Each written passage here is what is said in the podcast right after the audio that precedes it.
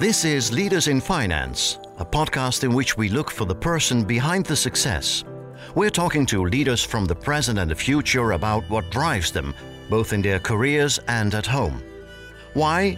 Because in the financial sector, we should be more open. First, a great thank you from us to our partners in this podcast for their support. They are Interim Valley, FG Lawyers, Odgers Berndtson Executive Search, and Roland Berger. Our guest in this episode is Anneka Treon.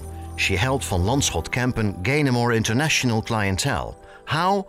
By being honest, she says. What I found quite helpful was to actually be really upfront about the elephant in the room, and we really dubbed ourselves as we are industry outsiders. She talks about her childhood as a real life Queen's Gambit, playing chess every weekend and winning. She says, I was a bit of a nerd. Well, there's not that much space for having a life on a Friday night if you need to be sharp and ready at 9 a.m. sitting at a chessboard. And I had the big glasses, so I, I fitted the scene quite well. At the age of 16, she started as an intern in the financial world, and later she moved to Holland. You are less in a rat race. You are less on autopilot. You've got time to think. I was shocked. I saw people riding their bikes with a smile on their face. I've never seen somebody ride a bike with a smile on their face in London, right? What's the course she's steering now in the Dutch banking world? Let's talk to Anneka Treon. Your host is Jeroen Broekema. Welcome at a new episode of Leaders in Finance. I'm excited to welcome my guest here in Amsterdam. My guest is Anneka Treon, Managing Director at Van Lanschot Kempen's Competence Center. Welcome to the show, Anneka. Thanks. Thanks, Jeroen. Great you're taking the time. And uh, I may also say goedemorgen to you because Goedemorgen. I'm aware you're actually pretty good in Dutch, but we will have this interview in, in English to Great. be sure. Thanks. It's wonderful. As a good tradition, uh, we will first spell your name, uh, which is Anneka. It's A N N E K A. And then Treon, T R E O N. Anneka is head of the Competence Center at Van Lanschot Kempen, where she has been working for the last 13 years. Anneka has an unconventional background. She was born and raised in London, where she was an avid chess player, titled UK champion for three years running, and also involved in other mind sports like mind mapping, where she received an International Bronze Award. She grew a passion for finance at a young age, and her first experience of banking was at the age of 16 at Morgan Stanley's investment banking unit. After that, she gained experience at various financial services firms like Citi, KPMG, Rothschilds, and eventually Goldman Sachs. She moved over to the Netherlands 13 years ago for family reasons, where she came across Van Lanschot Kempen, starting first at the capital markets side of the business. She recently took on a new position as head of the Competence Center, which lies at the intersection of wealth and financial services for both private and institutional clients. Anneka has been featured at many media outlets like Bloomberg, CNBC, and the Financial Times, where she explains and reviews financial markets and other financial news and trends. Anneka is 34 years old. She's living in Amsterdam with her husband and three kids. So that gives us a little bit of an introduction about who you are and what you do. And maybe it's great um, if you could start with telling us more about your job, about the Competence Center, and maybe even about Van Lanschot Kempen a bit broader. Sure. Thanks. Uh, thanks for the very kind intro. Um, well, Van Lanschot Kempen is a name which um, I think is very well known and very well understood. It's the oldest independent financial institution in the Netherlands, approximately 100 billion euros under management. And um, what what the Competence Center is all about, I think, is a good signal in terms of the direction the firm is going. And the Competence Center is about it's about the the marriage or well about the meeting of the institutional side and the non-institutional side of the business.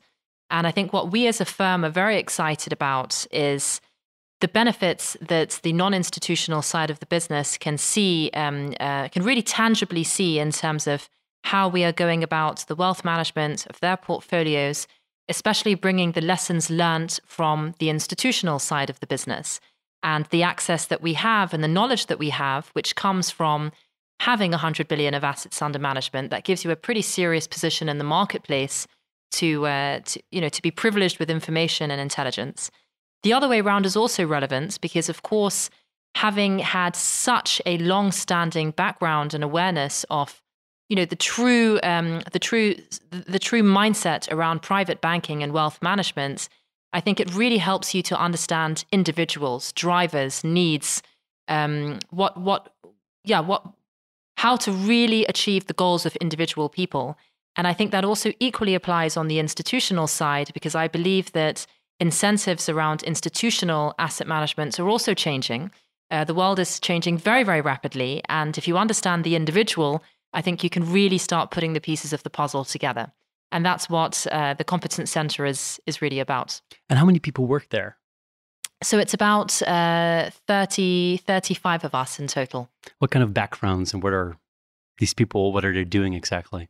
Yeah, no, it's it's really really good fun because um, it's something which we which we kicked off already last year. But what we did was we sort of pulled out people that were operating in all sorts of uh, parts of the organization Van Lanschot Kempen, both from the institutional side as well as the um, non-institutional side or the semi-institutional side of the business, in all sort of facets of the business.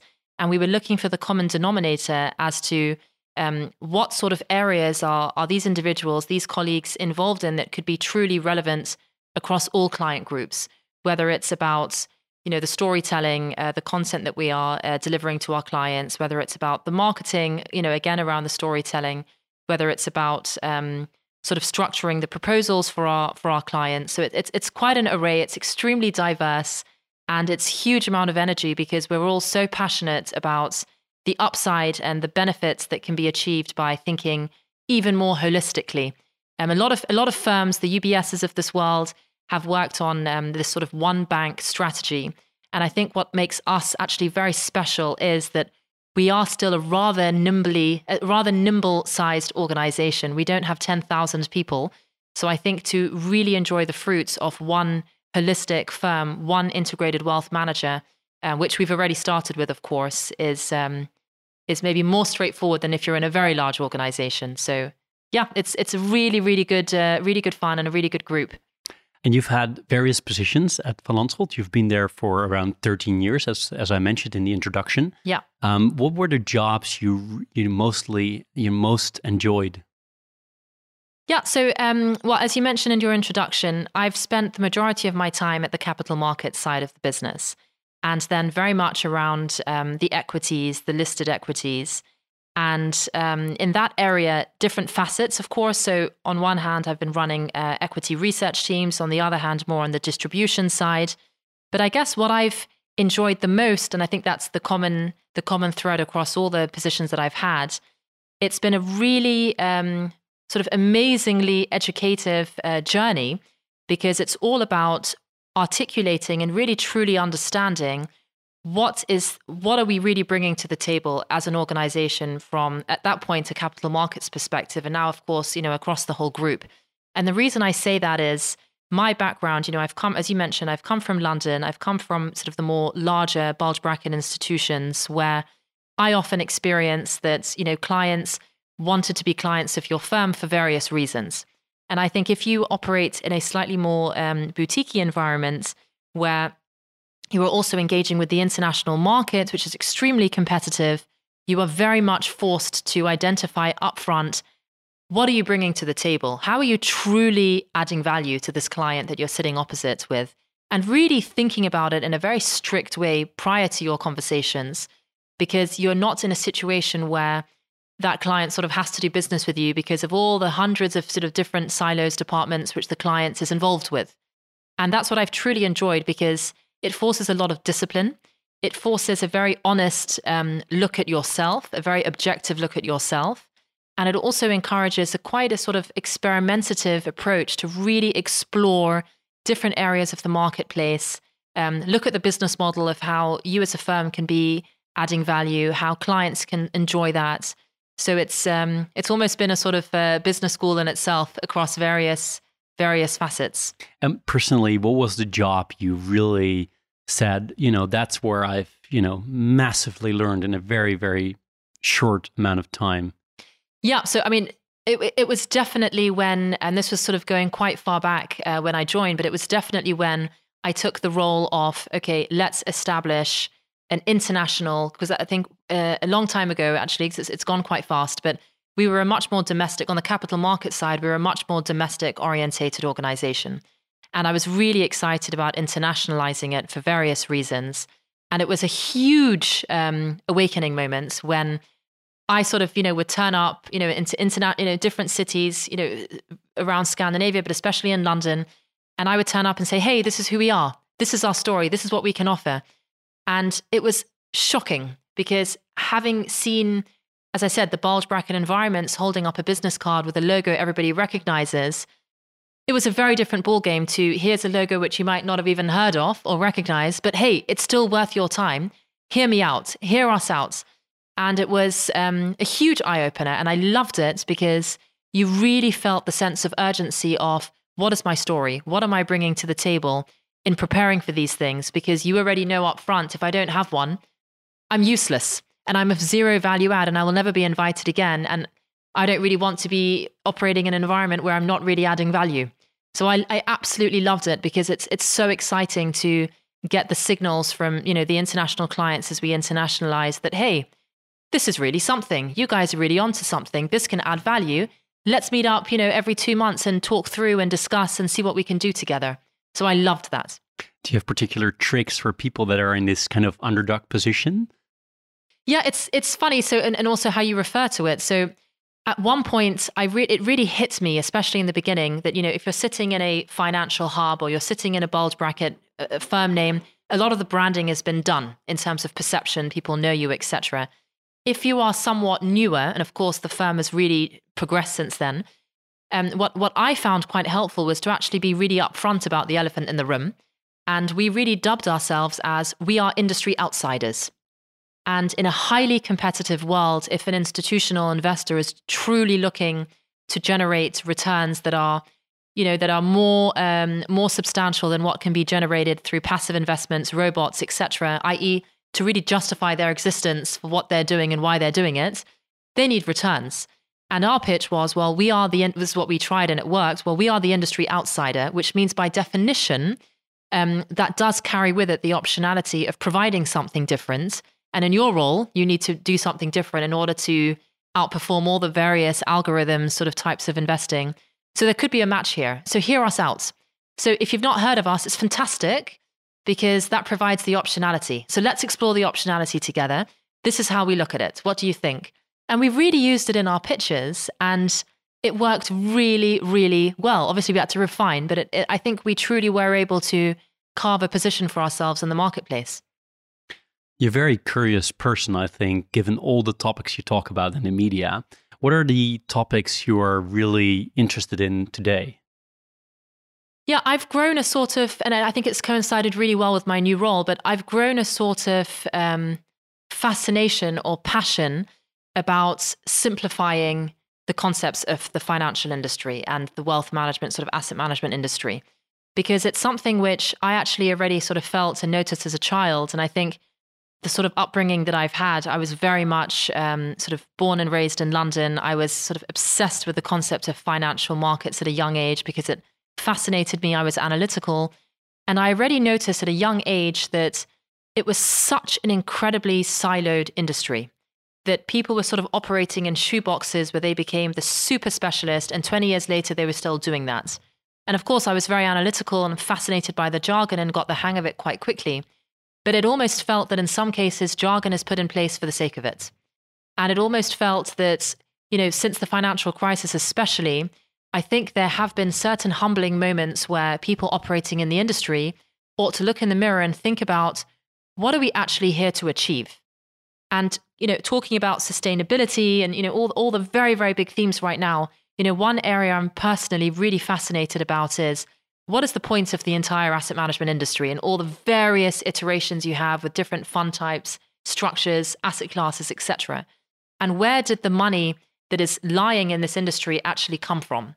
And eight or nine times out of 10, it came from an individual, a person. And that person had a goal. And that goal was to achieve a certain financial return with a certain risk criteria according to cash flow needs they might have today or in the future. And if you really follow and you think sort of very simplistically and you follow the trail of starting with that person and their goal all the way down to how that trickles in through financial intermediaries, advisories with all sorts of fees, which is a different topic, all the way down into different versions of money market funds, high yield funds, this, that. Um, it sort of begs the question well, if you go all the way down, uh, down the rabbit hole, if you like, are we still operating in a way that suited the needs of that person right up front? And if you are truly operating in a siloed way, look at what's happening, you know, with massive areas of interest, be it private equity or whatever. If an asset allocator or a portfolio manager or an advisor was truly thinking about the ultimate need of the client, how should they make decisions? And I think it's interesting that a lot of the industry is built up on the same textbook theory of, well, asset allocation, you usually have this much in equities, this much in fixed income, this much here. But the world is changing and things are moving quickly. And it can't be that everyone has similar needs. So it, it really fascinates me. And that's why I'm so uh, passionate about the bridge between the institutional side and the non institutional side. Because how can you not consider that bridge if you're on the institutional side? Because that's where the money came from in the first place. That's what's fueling the entire system and all the fees, etc. So that's uh, that's something I'm um, always sort of keen to understand more and zoom into. It's one of the things I wanted to ask about the the asset management world and the enormous amount of money that's in there. Um, there's this debate going on between people that say they can actually make a huge difference by channeling those funds, these enormous amount of money, um, into areas that will actually lead to you know a more sustainable world for example or more you know equal world or any other good uh, intention where where are you on this debate with people on the other side saying well actually it doesn't really matter and then you're talking about um, the way in which capital is deployed and invested and how that how exactly. that benefits the world and sustainability. Actually, d- doesn't matter that we all start to invest with our pension funds and all other asset managers into more sustainable businesses and to invest into you know other funds that have all these you know more green uh, specifics, for example. Yeah. No, I mean it's it's a great question, and I think it's it's such a it's such a complex topic because there are so many um, there are so many facets to the topic of sustainability. And I think we as a we as a firm and as a house, we are really um, sort of developing ourselves even further on this on this path. And the colleagues of mine are really deep diving into it, of course. But I mean, I guess some of the facets that we are very, very much busy with is, you know, on one hand, it's indeed investing um, specifically into targeted businesses that that fulfill a certain criteria which deems them sustainable or you know the SDGs that deems them sort of really relevant according to some of those uh, metrics. But on the other hand, you know the other the other way of looking at it, which is perhaps even more interesting because that sort of applies to the entire holistic approach to investing, which is a true sense of active ownership. When you are allocating or deploying a euro or a dollar of capital into the investment ocean that we have today, what are you buying? What are you owning? What literally as simple as that. What are you owning? What are the underlying assets that are uh, substantiating um, the capital that you're deploying? Because in any shape or form, no matter what sort of yeah, no matter what sort of financial instrument that you're involved in or asset class, there is always some kind of underlying investment case, even if it's a currency play, right? There is a government, there is geopolitics. And I think it's truly remarkable, and this goes back to what I mentioned earlier. It's truly remarkable that the industry of investing money has gotten so far ahead of itself that we sometimes forget what is this all about and what's the point? What was the original money holder looking to achieve? And I think the same thing applies here. Isn't the con- isn't it a bizarre concept that billions, trillions of capital can be deployed and we forgot to ask, wait a minute, what are we actually owning? What are we actually involved in? Now, the classic example is well, that's active investing versus passive investing. But it's not as simple as that, right? There are so many different ways, methods, um, approaches that one can adopt to really consider what are we being involved in. Of course, active is, is a very, very big part of that. But that's, I think, the new level of uh, sustainability that the world is getting into. And I think to answer your question, absolutely yes, it makes a huge difference if you consider these factors in terms of the impact that you're making with this vast sums of capital that we're talking about? There's so many avenues we could go into, and I, I do want to ask one last question more on the content and move to to you. Yeah. Um, but I'm really interested in um, these, you know, these ETFs and all these funds that are set up, and they're actually they're moving money uh, without direct involvement of people. I mean, obviously, there's always some involvement. You've written uh, quite quite a lot about. It. You've talked about it a lot. Um, are you concerned, and can you maybe uh, map a little bit for us? What are the potential dangers of these enormous funds that are moving money around uh, without direct human involvement? Yeah, gosh, I mean, I could talk for hours about this because I, I think it's fascinating. I mean, there there are different layers of risks. So, you know, the obvious from a risk management perspective, the obvious one is the paradox of liquidity, because these uh, these sorts of investment vehicles are extremely liquid, but often the underlying isn't, and that's absolutely fine when things are going well. But there's the analogy that you know if things are not going well and there's a fire in a restaurant and you have hundred people that are running through a tiny fire escape door, that's when suddenly liquidity matters, and that's exactly why when things go perversely uh, in a perverse direction, it can get ugly.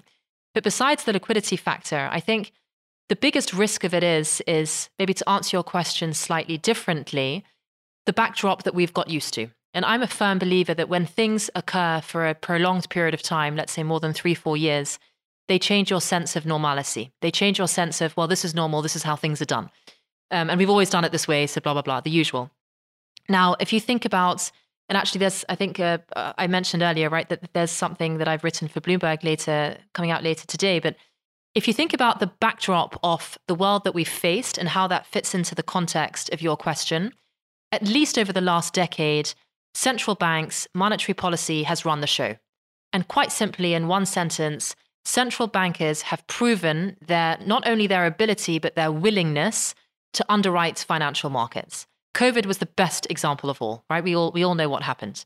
Now, if that's your backdrop, you can feel, well, especially you've learnt to feel, let's put it that way, you've learnt to feel pretty comfortable with the notion of just following the markets because the most powerful policymakers on this planet, literally, are almost in unison willing and able to say, well, we've got your back. That's what the Fed put means. We've got your back. We'll underwrite things.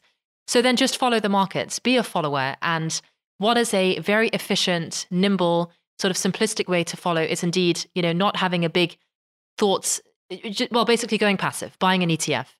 Now, if that that environment is to change, and if that that sort of precedence is to subside, and you see slow, early signals of that, we should be not naive about drawing conclusions too soon. But fascinating that the largest central bank in the world, the most powerful one, the Fed, has just gone out there, stood up, and said, we are no longer going to take the driving seat. That's essentially what he's saying. They're saying that we used to make economic, we used to make monetary policy um, decisions based on ex- expectations, based on forecasted data. We're not doing that anymore. We're waiting for the actual data to be reported, which of course comes with a time lag, and then we will respond.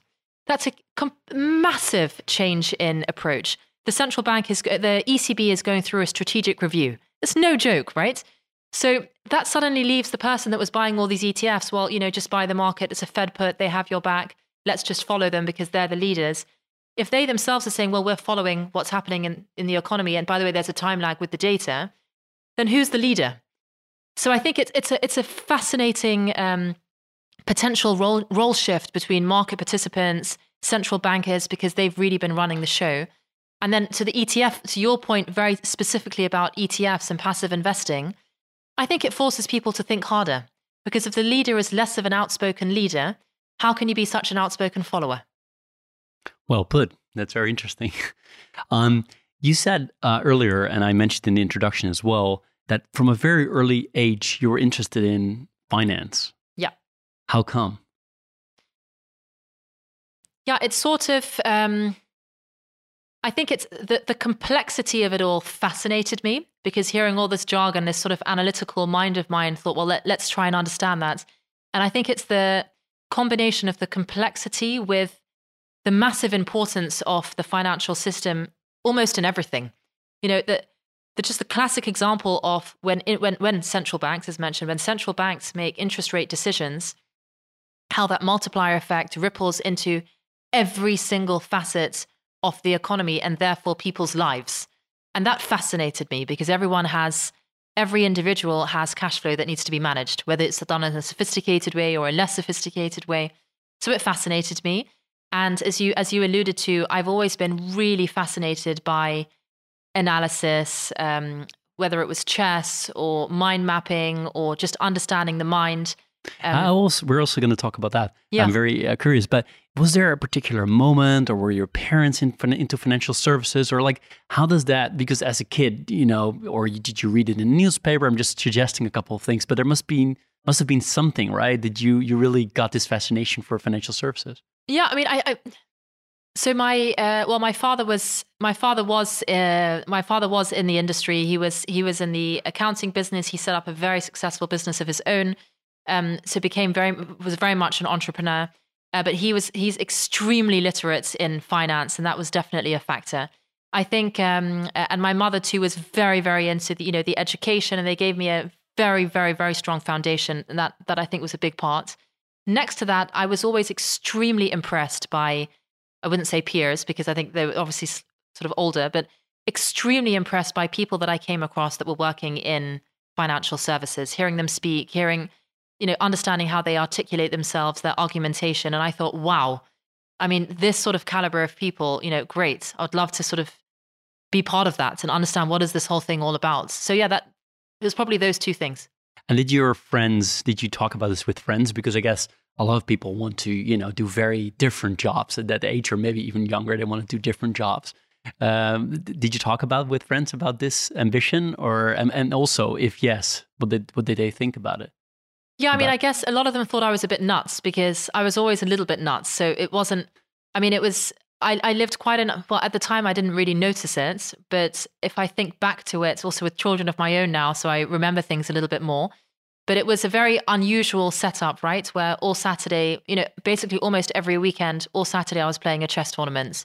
Um, Sunday, you know, one out of three, I was also playing a chess tournament.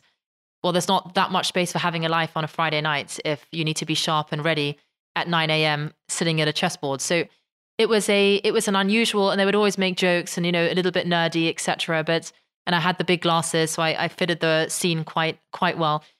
But it was um, no, they always thought it was a little bit odd and a little bit funny. But yeah, I mean, I guess I guess the the UK education system is also quite competitive, which meant that if you were in certain schools that were even more into that track and that mindset, it was sort of more normal to be very um, clear about what it is that you want to achieve, or at least clear about what experiments do you want to try out to figure out what you want to achieve and just try them out, whether it's internships or whatever.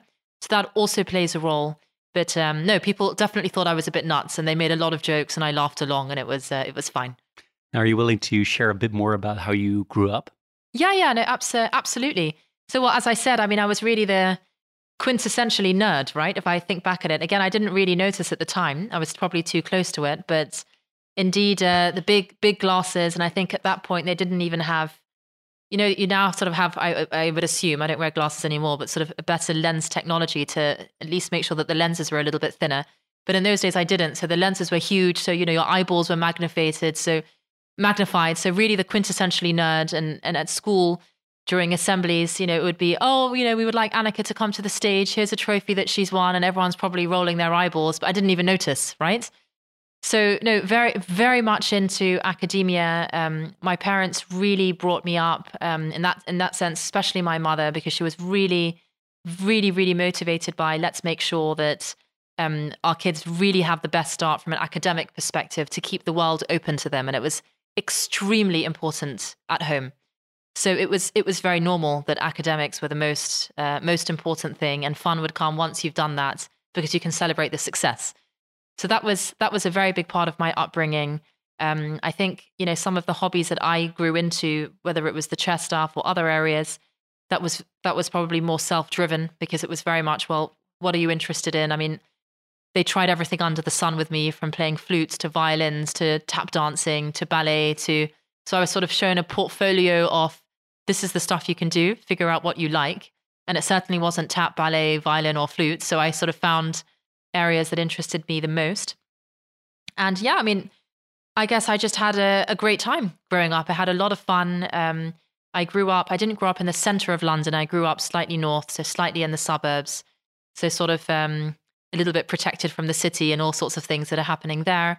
And as I said, my schooling was quite competitive, which which did which did was one of the better girls' schools in the country because the UK system again is quite ranked, etc.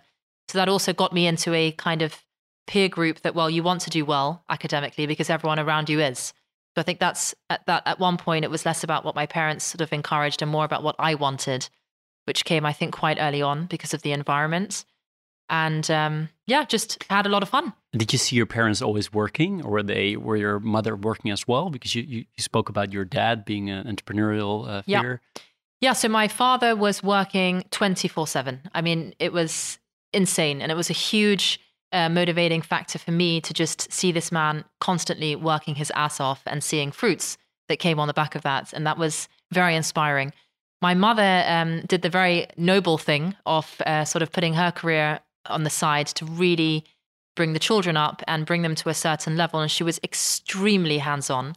So it was very much, you know, whatever you did, you need to make sure that especially your mom was proud because you wanted to deliver something so that was that was the environment that I that I grew up in, and was yeah, I found it quite inspiring myself. And would you say you're raising your kids very differently from how your parents raised you? Yeah, it's it's funny you mentioned because we always my husband and I always have this thing back and forth, and it's um you never know if you're doing it right, and well you never are, that's for sure, because you always get reminded of things you're doing wrong. But um, what I what I find sort of interesting is that the especially on the education front, the UK system is completely different to the Dutch system, and I think the the entire mindset around it is completely different. And on one hand, I love um, the fact that the UK system sort of plugs in the sense of urgency and competitiveness in a good way. Uh, that you know you want to make something out of yourself. That means you've got to put efforts in now, and life's not only having fun, etc. On the other hand, it goes far too extreme to the extent that now even four year olds are being uh, tutored for interview preps to enter the right schools at the right age. A complete nonsense. And I guess that's something which I grapple with a little bit. That well, what's what's the right scene setting also for this day and age because the world has changed, the job market's changed, you know, everything's changed. So yeah, I guess there are definitely things in common, but at the same time, I don't want to I don't want to put too much pressure on the children. So it's it's I, I hate to call it trial and error because it doesn't sound fair, but it sort of is. You just sort of see see what's working, what's not, try and pick up the signals quickly. We're very young parents, so that helps. But I think you can catch on to things a bit earlier because you remember being in those shoes yourself. Obviously, we've uh, we've already touched the, the topic of chess and yeah. mind mapping afterwards. Um, I, I, do play chess myself a little bit. I'm sure I would lose in probably two or three minutes uh, playing with you. But um, where did that come from? Was that your own idea? Was it your parents' idea? And how did you become such a competitive and extremely successful chess player? Yeah, so it was actually it was a funny story because we had um, my parents were also quite social, so they would be out. so Our babysitter would be at home, and we had this sort of video closet, which sounds like centuries ago because who who the, who would watch a video? And I mean, we were. I never really watched cartoons or that sort of thing, and I think my my mom was very, uh, my mother was very particular about what videos would be there for what sort of spans of influence. And there was one about how to play chess. So I thought, well, I mean, I'm really bored. I've watched the other ones; they're so boring. So let's, um, you know, let's let's watch this. And I, I was just really intrigued. And then I sort of set up a chess club at school, and I spoke to the teacher saying, hey, why don't we, why don't we set something up? It could be interesting. We brought in a teacher, and it it just sort of ballooned from there. And why I absolutely loved the game, uh, more than the game itself, it was this combination of being extremely analytical and thinking ahead and being strategic but at the same time, understanding and acknowledging the person sitting across the board. And it was especially the person sitting across the board, married with the analytical stuff, that I just loved. Because when you know when I when I would enter one of these competitions and I would see the person you know sitting opposite me, you know you you can sort of read the personality in five minutes, right? Or not even sorry, five seconds. And I'm I'm very very um, sort of aware of energies, and it's something I'm very very into. And it's really fascinating because it already gives you clues on should you play offensive, defensive, should you sacrifice a pawn to throw them off to confuse them, should you I think, you know, this whole sort of NLP, neuro linguistic programming, whatever you call it, um, that's the bit that I loved about chess. Being able to be analytical, um, because you're playing a person, an individual, a human, and what are their drivers? What what what clues are they are they letting out? And that's actually at one point I decided to essentially stop and well, either well, also because it was a sort of direction that forget only Saturday and Sunday, it was also Tuesday, Wednesday, third. And I mean, with chess coaches, etc. Um, so I thought, well, it's a big decision to be made. And then I also noticed that all the uh, peers of mine were very much into it was all about memorizing, right? So you would memorize many openings and then six different iterations of that same opening. And I thought at one point, this is taking the whole fun out of it. This is not playing the person opposite you now.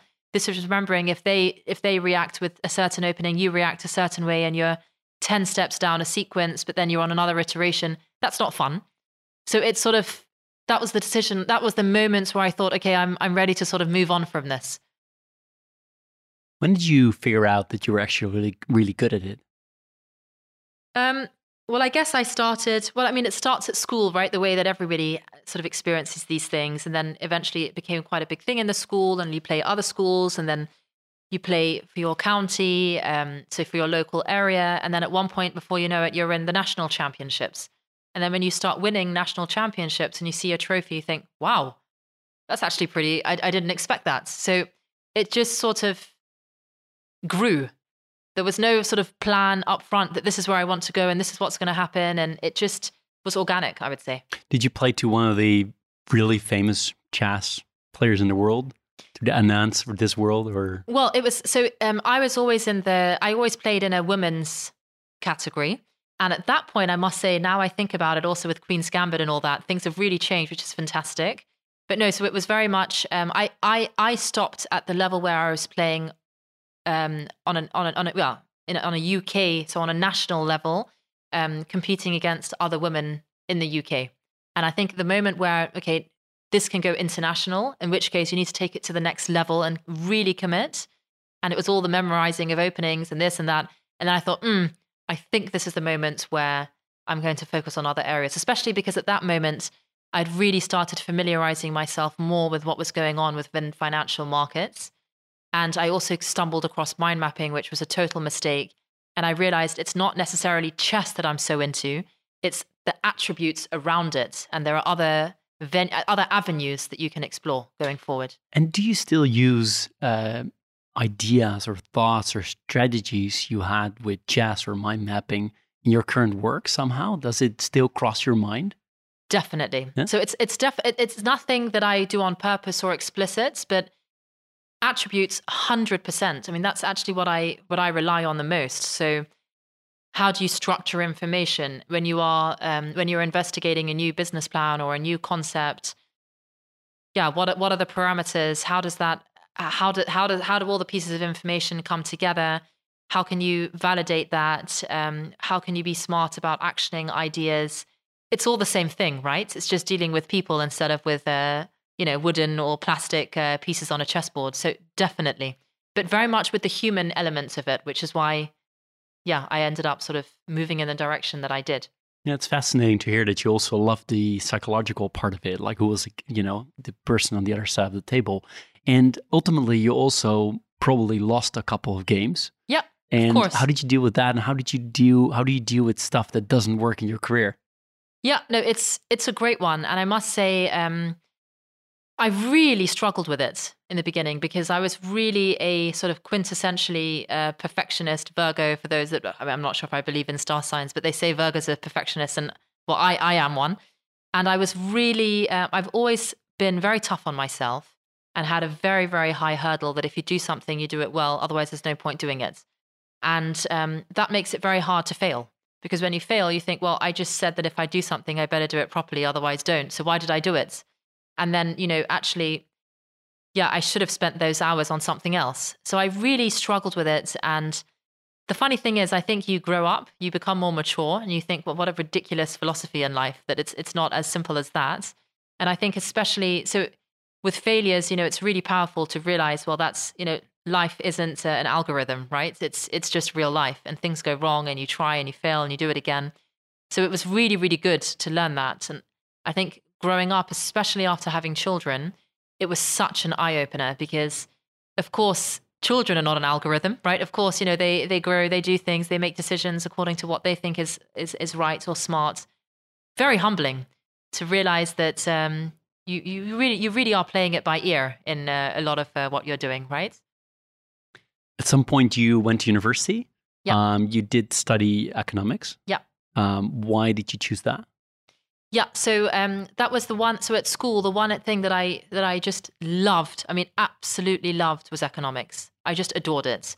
You know, the concept, and actually, of everything I've studied, if I include, you know, I did economics at the London School of Economics. That should be the center, right? The bit of economics that I enjoyed was high school economics because it's what I mentioned earlier. It was not about the jargon. It was about the basic principles of supply and demand, and that's what sets pricing instead of going into all sorts of, you know, Marxist theory of this and that. And um, so I loved it. So it was just blindingly obvious to me that this is the area that I want to zoom in on. And also, given that I was interested in financial markets, it felt natural to go down that route, essentially. And then uh, you start to do internships at banks, um, start to to learn a lot of things. Um, what was the plan at that point before coming to the Netherlands? Yeah, well, um, I guess I, yeah, funny you say plan because I guess I did have a plan. And again, another humbling uh, experience that, well, you can have plans, but life takes you where it takes you, right? So I was, well, I had a plan actually at quite a young age that I want to understand. I want to get to know as many of the shoeboxes as possible of this industry because I love the industry and I, I, I expect that I'm going to be in it. So let me already figure out which box suits me the best because there's a high likelihood I'm going to be stuck in this box for quite a while. And that's why I thought, well, let's do this as early on as I can because I really want to enjoy what I'm doing, right? So it as as you mentioned, I mean, it literally started at 16 and I thought, well, I hear a lot about investment banking. I want to see what it's all about and I would love to do it at a bigger bank because that's, you know, I could imagine there would be talent there, etc. And I remember I, I spoke to these companies and they thought it was completely ludicrous to have a 16 or 15 or whatever it was year old. But I used the fact that I had the chess and the mind mapping that I'm not just going to be some silly girl in the corner. I do think there's a chance that I can add value in some shape or form. Let me just sit in the corner and sort of draw a kind of mind map summarizing what you've discussed today. I mean, who cares? I used it more as an opportunity to get in and see what was happening. And then, of course, one leads to another, right? Because you get some kind of validation. So I did that. I mean, even before before I joined university, you asked me about friends. I mean, they all thought I was completely nuts because a normal person before university might choose to take a gap year to discover themselves or to climb a mountain or whatever.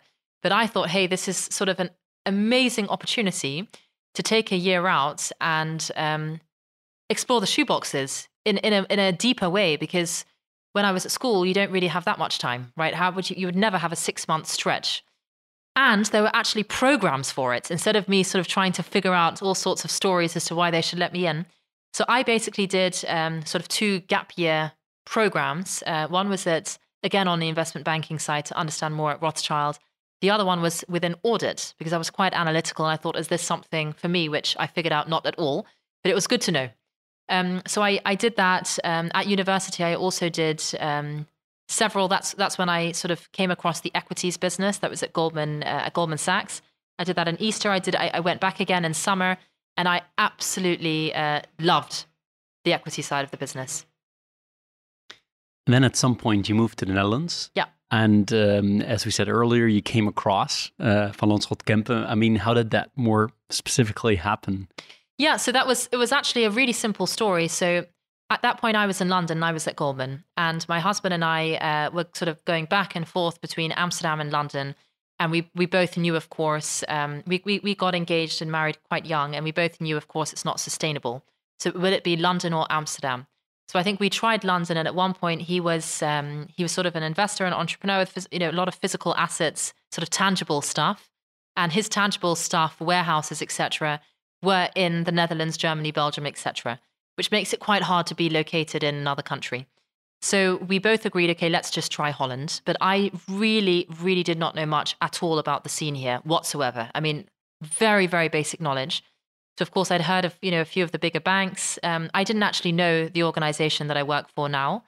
So I got to know the firm because of um, was it was actually quite ironic. So I came across there was a Belgian partner at Goldman at the time, lovely guy, and in my total naivety, I thought, oh, you're Belgian. That looks close to Holland. You must know but what do you think would suit me? Right. And um, of course, now I know that there's a huge difference between the two, but it looked close on the map at the time. And by coincidence, there was actually a period where there were a few Dutch bankers that were um, in London, actually at, at Goldman, that had moved over to uh, the Netherlands um, to Kempen. And that's how I got to know them. And I had a coffee with them, and I thought the, the story was fantastic. You know, we want to really um, take this organization to another level and make it a real international boutique, etc. And through that, those conversations, of course, later I got to know Van Lanschot. And um, so it was never my plan, but there's a reason I've stayed for 13 years. I mean, it's it's just really been fantastic. Total meritocracy. Um, everything is possible. The right mindset, creative. So yeah, I stayed on. You're also the perfect person to ask um, about cultural differences between the UK and the Netherlands. I've I've studied myself in London, and I've worked in London a lot. I, I do see quite big differences. Um, do you see them as well? Massive. I mean, it's unbelievable that such a massive difference in culture can be crossed with a 40 minute flight. It's it's just massive. And in the beginning, I was just totally shocked.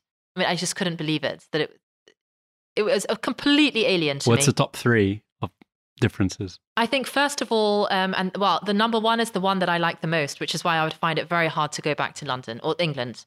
And the number one is um, the the way that Dutch people communicate. I mean, this classic directness that everybody talks about. People talk about it for a reason, right? I mean, in the UK, you would operate according to a criticism sandwich. So if you're not pleased with something, you first compliment, you squeeze it in the middle and you compliment, and the other person is walks away sort of feeling quite good about themselves and doesn't end up changing much. And it was just I mean, in retrospect, I didn't know it then, but in retrospect, my gosh, what an inefficient way to operate and actually not also with not much integrity around it. Whereas here, it's so empowering to just be able to speak your truth and just say, listen, I hope you don't mind me saying it, but yeah, this is this is my experience and this is a problem. How do you look at that? So huge black and white difference, honestly. Um, so that's the number one. But that is the bit that I just love. It took me a while to get used to. I was shocked, but love it. That's one. The second one is that there's a different sense of urgency. And that's the one that I was a bit worried about when I moved because in um, I think with with with some with larger cities, there's generally a bigger sense of urgency because the city is busier, because cost of living is going to be higher, because it's larger. So there's you know a bigger commute. Um, so there's just more stress, and you feel the stress carried by individuals everywhere.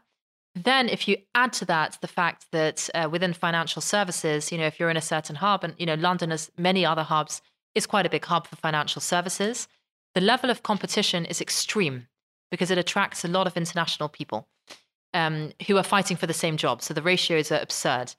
And what you notice is that even if you are seated in a certain environment, there's always some sense of paranoia that, you know, I need to be on my game because things are moving, things are happening. Whereas what I was quite surprised by when I moved over was it was a very different um, attitude about things because there isn't as much stress that you pick up. And I was shocked. I saw people riding their bikes with a smile on their face. I've never seen somebody ride a bike with a smile on their face in London, right? There's nothing to smile about. I mean, it's raining. It's you know, there's a there's a there's a double decker bus that's about to run you over. I know now things have changed, but it's it's a very very different mindset. And there's obviously a good thing and a bad thing about it. Um, the thing that I uh, sort of promised myself was that I wouldn't let myself get too comfortable because I think there can be disadvantages. Well, for sure, there are disadvantages of being comfortable. The good thing about it is you are less um, you are less in a rat race. You are less on autopilot. You've got time to think, and that's something I really, really massively took advantage of um, in a way that I think is even bigger than I would have thought. Well, for sure, it's bigger than I would have thought.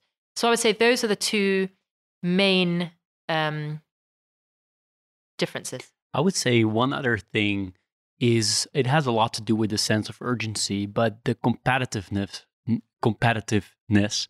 Um, for example, in the schooling system, right? You have really great universities in the Netherlands, yeah, but not as great as the greatest universities in the UK. I would argue, or in the US. Uh, but equally, you have a lot of universities in the UK and US that are not, you know, not even coming close to the average level in the Netherlands, right? So. Yeah what what would you say? Um, and you mentioned four year olds um, getting tested. Um, what, what is the middle ground here? What is what what would be the best outcome for the Netherlands? Should we have an Oxford, Cambridge, LSE like institutions, or is this all right? Yeah, it's funny because when I moved over, I judged. because I thought, gosh, you know, I'm used to this. You know, why is this? This seems a bit laissez faire. What's going on? But I think that was an ignorant judgment because as I got really to understand uh, culture, society, and obviously I'm 13 years down the road, so you, you pick up a lot. Um, I really respect the approach here. I mean, massively respect the approach here. I even my my oldest one started in an international school because, you know, he he was born sort of a year after I, or one or two years after I'd moved.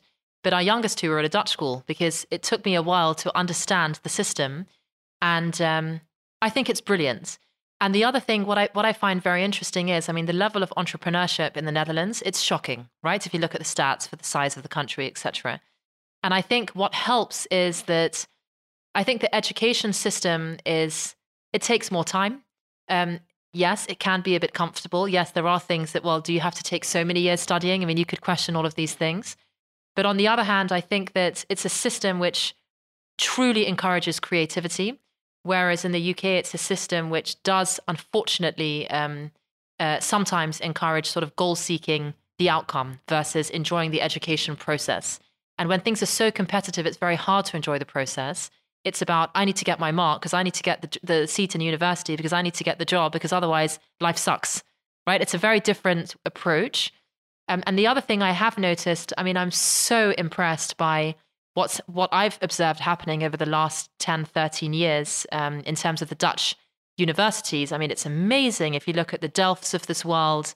You know, I've I've been asked a few times to speak at some of these universities, and I see the crowd, and first of all, it's extremely international, much more than I would have guessed had I not checked it out. Number two, you know, the level of ambition. And I came across international people and I asked them, you know, wow, you know, why did you choose to be here instead of the UK, the US? And they said, well, first of all, the fees are just absurd in the other places. And then it starts, you know, it begs the obvious question are these places so much better? And it's a very interesting question.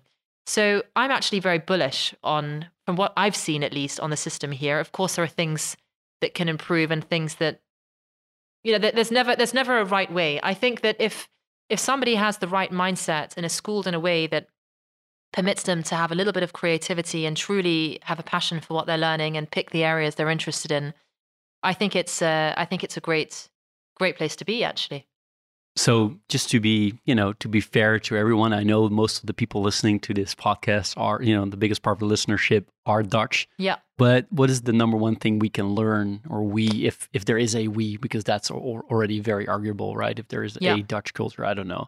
But what's the number one thing we can learn from from England or the UK? I think it would be good. I think it would be good to expose younger people to um, a sense of competition. I think it would be good to to really encourage, you know, younger people. It doesn't matter what age you start.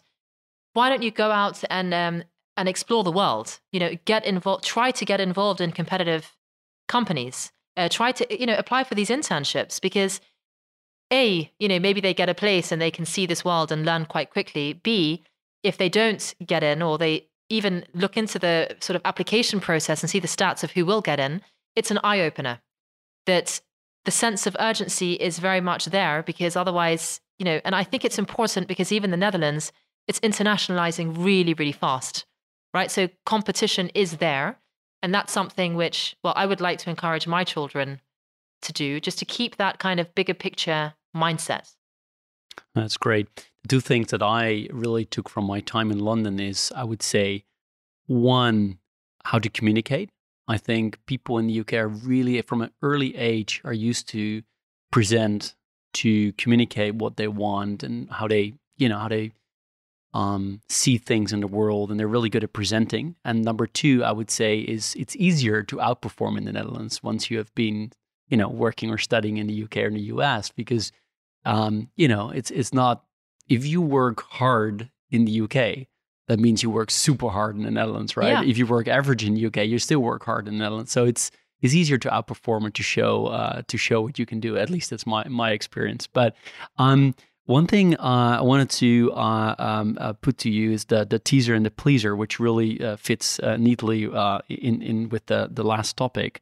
And the teaser I wrote down is given the Netherlands is in the periphery of financial services, or if, if, if you want, is not at the center um, financial services in the Netherlands will uh, always be behind places like London or New York.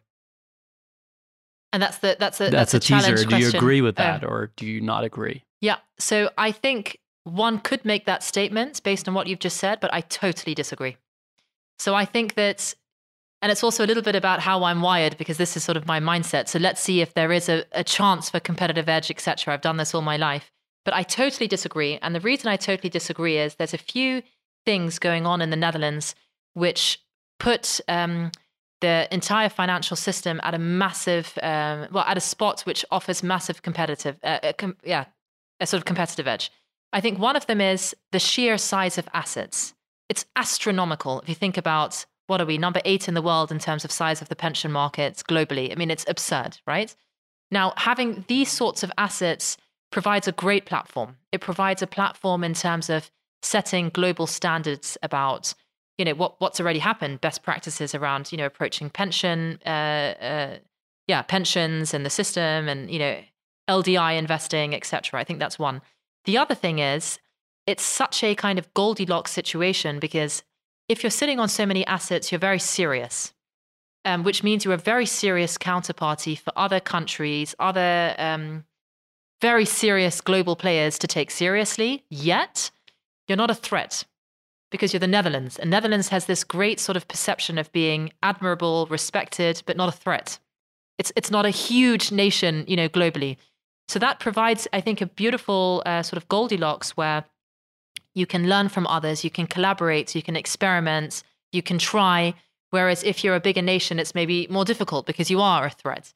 I think that's one. I think the other thing is there's a very, very deep inherent um, entrepreneurial spirit in the Netherlands. And as I said, I was shocked by it because I've, I've never had so many entrepreneurial friends. I'm used to salaried friends, right? Very different. And I think that there's this concept that because the Netherlands as a domestic market isn't big enough, because it's, it's a small country, if you want to do something, you have to think big. You have no choice but to think big. And I think at the same time, Netherlands is a great test market because it's so small with a high population density, etc. And I think for those two reasons, you know, certain things, be it, um, you know, what the sort of stuff we've done from a payments perspective or the high frequency trading world or, you know, how options were created, it's really, really serious stuff from a global perspective. And I think it's kind of those factors. So I think it's more, I think the biggest risk is more of a perception problem and a marketing problem and a risk taking problem. But I think all the ingredients are there to make the situation here, especially post Brexit, a very serious venue for uh, finance, according to me. I think you should become the um, the ambassador for financial service in the Netherlands because you're such a big fan of the country and the, the industry. On the policing side, are there particular books that you um, you have loved reading or you give to people? Um, and maybe generally speaking, are you someone that reads a lot? Yeah, so I'm uh, less of a reader. I'm more of an audiobook person. So it's, a, I guess it's still reading, but in a different format because I love to walk, walk and listen. Um, I've always, as I mentioned earlier as well, I've always been really interested in um, things around the mind, psychology, philosophy, that sort of thing. And um, so a long time ago, I was fascinated by Tony Robbins and his approach. And I participated in two fire walks where I just walked on hot coals. And I did that as part of his workshop. I wasn't the only one, thousands of people did it. And it was very powerful because it proves to you that it's not even that you're special. It's just that if you wire a bunch of people up into truly believing over, truly believing in mind over matter, things can happen that are crazy. And that really opened my mind to this world. And I think that um, in that sense, Joe Dispenza is an amazing author. And I think how he combines sort of physics, tangible uh, laws of the universe with this kind of, you know, what the mind is capable of doing. Um, I, I really enjoy that. And he's got many books that are that are really brilliant. So I mean, becoming supernatural or you are the placebo. It's it's just very interesting, very thought provoking, and the fun sort of lighter stuff, which I do a lot of as well. By the way, otherwise life's way too serious and maybe a bit boring. Is the sort of you know the the, the things that everybody does, all the Netflix, Apple TVs, TV shows, completely lighthearted things to end the day on and have a laugh before you go to bed. But I prefer to watch that instead of read that. That's great. That's great. So, um, being at about about ninety percent of the uh, of this conversation, of this interview, uh, I'd love to ask you about uh, how you combine work and your family and your private life. Yeah. Yeah, it's always best to ask my kids to see what they think about it because, as I said, you're always trying and you hope it you hope it's going okay. No, I'm well. First of all, I was uh, I'm very fortunate, and I was very um, clear about that uh, with my husband together to make sure we've got a good infrastructure at home, because I always had the sort of policy that the house should run beautifully, assuming I'm not there, because then you don't have the stress of oh my gosh, you know this child has a football club or a tennis club or a hockey club or whatever so that's that's just the status quo, um, which means that when you're there and when you're with your children, you're not thinking about the logistics of do the trainers fit, but you're thinking more about you know how are you and really deep conversations. So that that's one thing. So we've we've had a nanny at home uh, for a while, and that that makes a huge difference and timetables and all that. So that that's that's a really big thing. Um, the other thing, which has been by far my uh, biggest supporter, is my husband, because I think it's very important that at home, I think as a partnership, you both sort of agree on, well, what are we trying to achieve and what does that mean? And therefore, what do we need to make sure we have at home to make sure things can run smoothly? But the most important thing of all is that, um, yeah, it's the cliche, but it's really, really true. Um, really, really enjoy uh, the moments as the highest quality moments. I mean, really, truly enjoy it. You know, if a girlfriend of mine wants to have lunch with me on a Saturday, I mean, my gosh, that needs to be.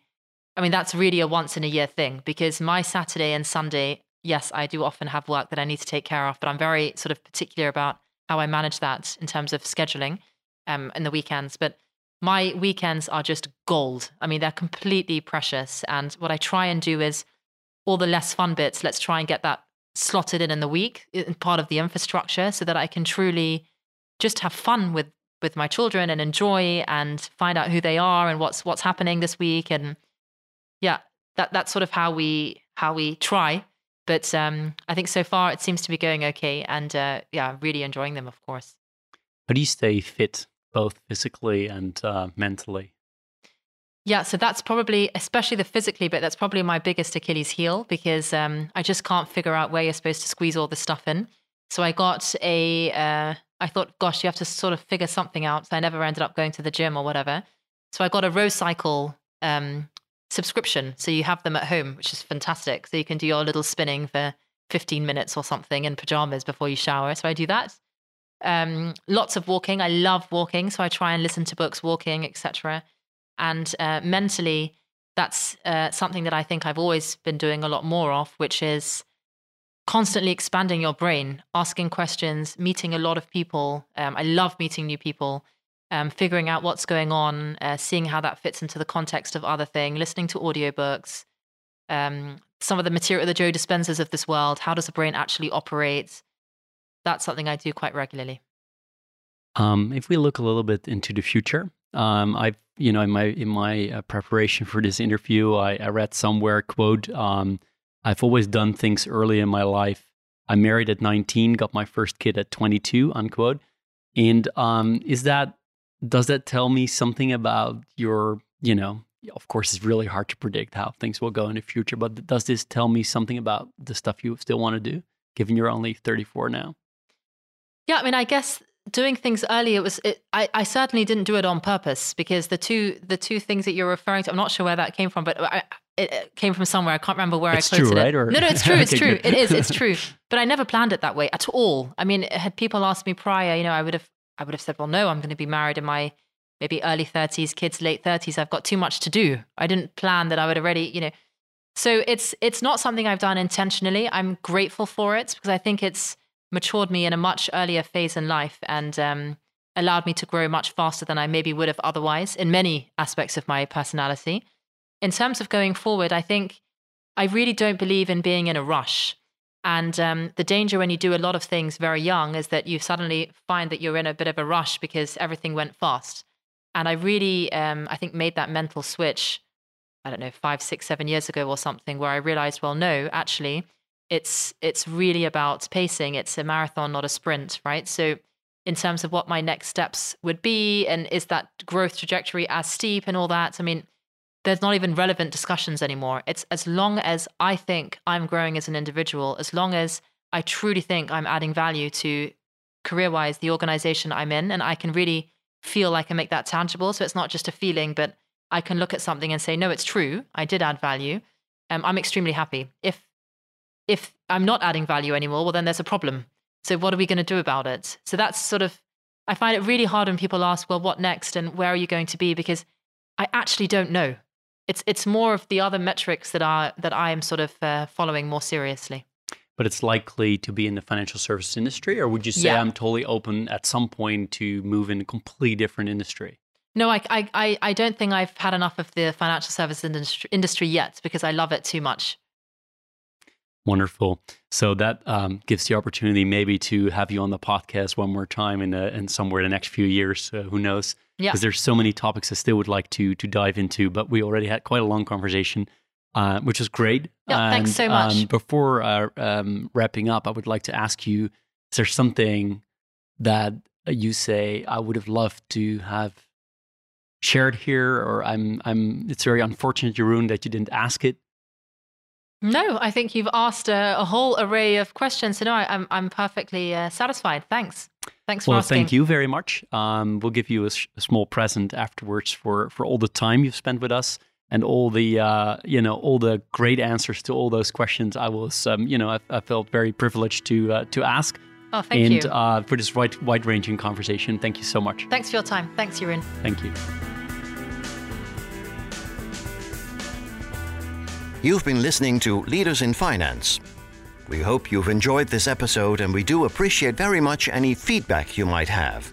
What's keeping you busy and whom would you like us to talk to in the future? Please let us know through an Apple or Google review. You can also contact us through social media platforms or directly by sending an email. We would very much appreciate it if you reach out to us.